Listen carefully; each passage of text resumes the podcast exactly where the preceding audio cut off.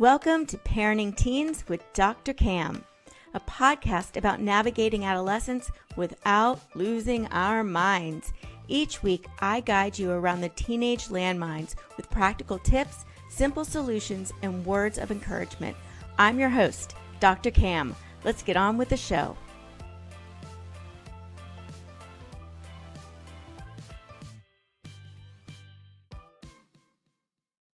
Morning, I'm Dr. Cam, and today I actually asked my daughter literally five minutes ago if she would mind if I talked about her story. And not only did she say okay, she agreed to come on and actually tell you herself. So I wanted to start a little bit um, before I have her come on about what we're going to talk about today. Um, we really want, I want to dig a little bit into the brain and understanding how our brains are wired very differently. And that doesn't mean that it's a bad thing. So last week, I mentioned that I had trouble re getting my medication, um, getting my new prescription for my medication. And the reason that was so kind of traumatic to me is because it was for managing my depression. And as depression is something that I have been managing pretty much my whole life. I didn't realize I had it until my mid 20s. And I didn't even start taking medication for it till after that. It wasn't until I took neuroscience um, while I was getting my PhD in developmental psychology that I realized that it wasn't because I was weak. Depression wasn't about me being weak, it was about my brain working differently. And that I needed SSRI, which is a serotonin reuptake inhibitor, a selective serotonin reuptake inhibitor, to make sure that the right messages were getting sent and that they were able to pick up the right messages. And so, my guess is at some point in the history of the human life, having this sort of overabundance of emotion may have been a survival mechanism. There may have been a need. There's enough of us that have it that there must be some reason for it at some point, but it no longer it no longer helps us. So we take medication now to help us live in the world that is now functioning the way it's functioning so we can function okay in the world. And when I don't get this medication, it ends up it's unlike a lot of medications it builds upon each other. So when i start taking stop taking it it deteriorates. And it takes me a while to build it back up. So i go when i went days and days without it and then had to take it and build up more days i could feel the withdrawals which was very high anxiety and very um, just very difficult to manage my emotions very difficult and i liken it to how teens probably feel every single day where you can see yourself and you can see the emotions and you want to control them, but you don't have the mechanisms in place to control them, which is super it's so frustrating because you're like I know that I'm being more anxious than I need to be and I know that I'm I'm acting out more than I want to act out but I don't have the ability right now to bring it down or it's very hard. I do have the ability but it takes a lot of work and it usually takes my daughter saying the, our secret word phalange, which is based on friends, to calm down. So years later, after I figured out, okay, I have depression, I need to treat depression, and once I treat it, I feel normal. My daughter was diagnosed with ADHD. And it took me years to accept getting medication for her because in my mind, her mind wasn't broken it was different and she learned differently. But in order for her to learn in the way we, I know our schools have to address the common denominator, and the common denominator may learn one way. She doesn't learn that way. So we had to put her on some medication to help her learn and, and have the thought capacity or have have her brain work the way it needed to work to be able to succeed in school. And this has continued to frustrate me because I feel that the message gets sent to her that she's broken when I want to tell her over and over again, she's not broken. She just learns differently. But instead of me conveying it, I'm going to invite my daughter Lex. As you can see, what her actual name is, I'm not going to say because I don't want to set off all your machines. She was smart enough to remind me not to do that. so Lexi's going to join us. And Lex, tell us a little bit about what it has been like to be in school um, diagnosed with ADHD. Okay, yeah. Um, I have been diagnosed with ADHD since second grade, and I still am. Um, but the different school, it was different from elementary to middle school because, like, when we started to do our big classes, like when we started to actually have blocks, um, it was harder because like in elementary school like it was much easier because we were all together in one classroom. But um in middle school i kind of felt shut out quite a bit like i felt like i had like no social interaction like i kept seeing the same people every day instead of seeing new people and so that's why like that was my struggle with it is like just like feeling like I don't have any social interaction with anyone because I pretty much didn't for the longest time. Did you feel different because you were in I, these? I did feel different because um I do have an IEP at school. And so like at like at my old like middle school they had IEP classes. And I had to go to math and English instead of having like I didn't have two electives, but so it kind of made me feel left out because I felt like I was missing out on my second elective because I really wanted to pick and I just wanted to be treated like any other student. Like if they don't have to go to math and English every day, like I shouldn't just because I have just because I have a learning difference, as my mom likes to call it, I don't want to be treated differently because I shouldn't. Like that should not happen. But yeah, so when you were treated differently, how were you? I know you were you you weren't able to take a lot of the classes, and you were in these you know separated classes, right? Um, yeah. What do they call them in school? What do they call those separated classes? I don't. I don't know. Okay.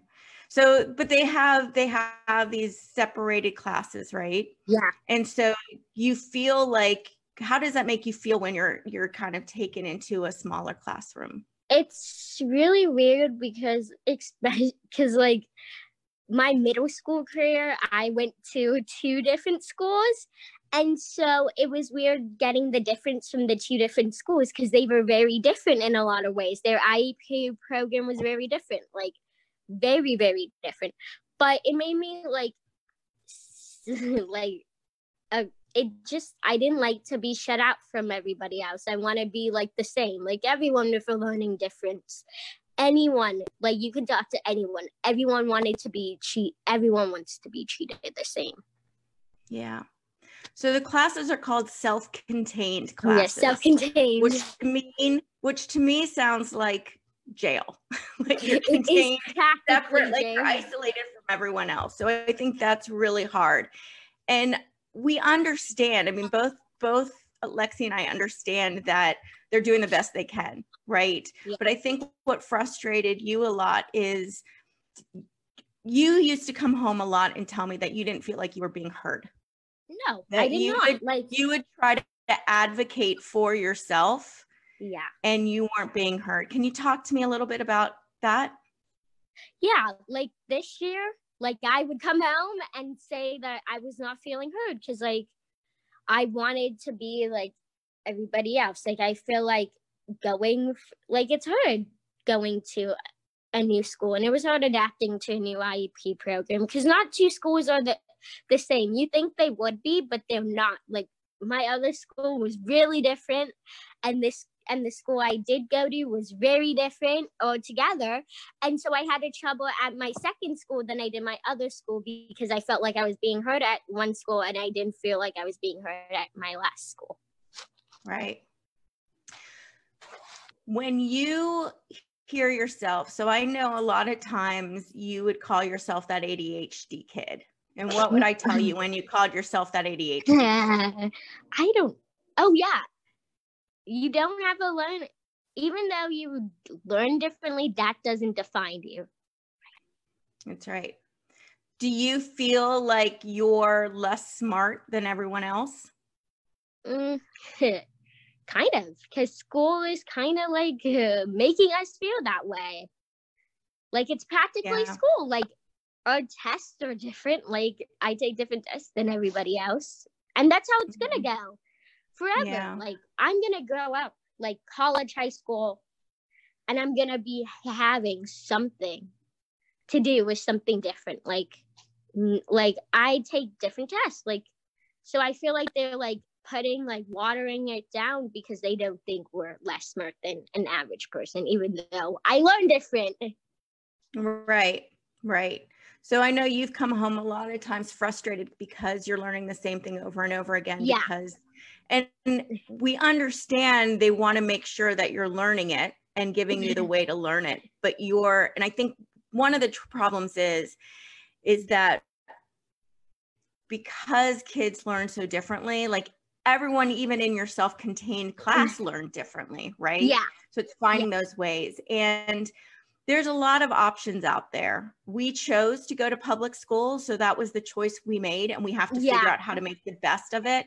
One thing I want to explain though is that I mean, one thing that I know we've struggled with because you don't like to read. You've you've come no. up. I, I used to read to you all the time. We have shelves and shelves of books. Oh, yeah. I'm an avid reader, and that is something that you just never liked, which no, was something that was really actually hard for me to accept. But here's what I've learned, Alexa. Here's what I've learned. I'm going to call you Lexi. I'm going to set up off everyone's alarms. But here's what I've learned is over during COVID, while you've been home, you have read every single day for hours yeah. The difference is you've been reading what you love to read. So what what book have you been reading? I'm showing my book. Okay. Um, I'm really into the musical Dear Evan Hansen, so I got the book Dear Evan Hansen, and it's like the musical. It's based off of the musical. It's kind of really similar to the musical. The musical came first, and then people, the um authors decided some of the people some of the creators who wrote the show wrote it and another author wrote this so it was something that i was interested in and i have been interested in because it's what i love theater so that is something that i want to share with any parent watching or any kid watching is we can get bogged down and them not wanting to learn things and not doing good in a certain subject. And what I've learned really clearly just over COVID, when you've been able to pick and choose what you read and what you do, is when you're focused on something you love. So the two things I know that you love passionately are Disney and Broadway. Yes. And you read, you also love the news and you also love sports, right? So, so you're reading every single day and you're coming down and you're teaching me stuff that I did not know because mm-hmm. you go and you read you watch documentaries, you read articles, you watch YouTube videos on learning this stuff and you get deeper and deeper into it, right? I watch. What is the other? Th- what is the other thing that you love to do that you're doing every oh, single oh, day now on your own? I love to sing. I take voice lessons. I have been taking voice lessons since sixth grade, uh, and I love it. Like I practice every day. Like I always sing. You always hear me sing. Like I always yep. like to sing, and sometimes like I like to branch out to new songs because like I love listening to like Broadway show tunes, so it's nice. Right now, like my I love my songs that I'm singing at voice because we always um have different songs. Like we always rotate different to different songs. What motivates you to sing? Um, just because I love it and I want to get better at it. And I think now is a great time since I'm locked in into since I'm locked in because of COVID. Thank you, COVID. because um I want to get better and now is a great time for me to practice because before then I don't think I ever practiced voice.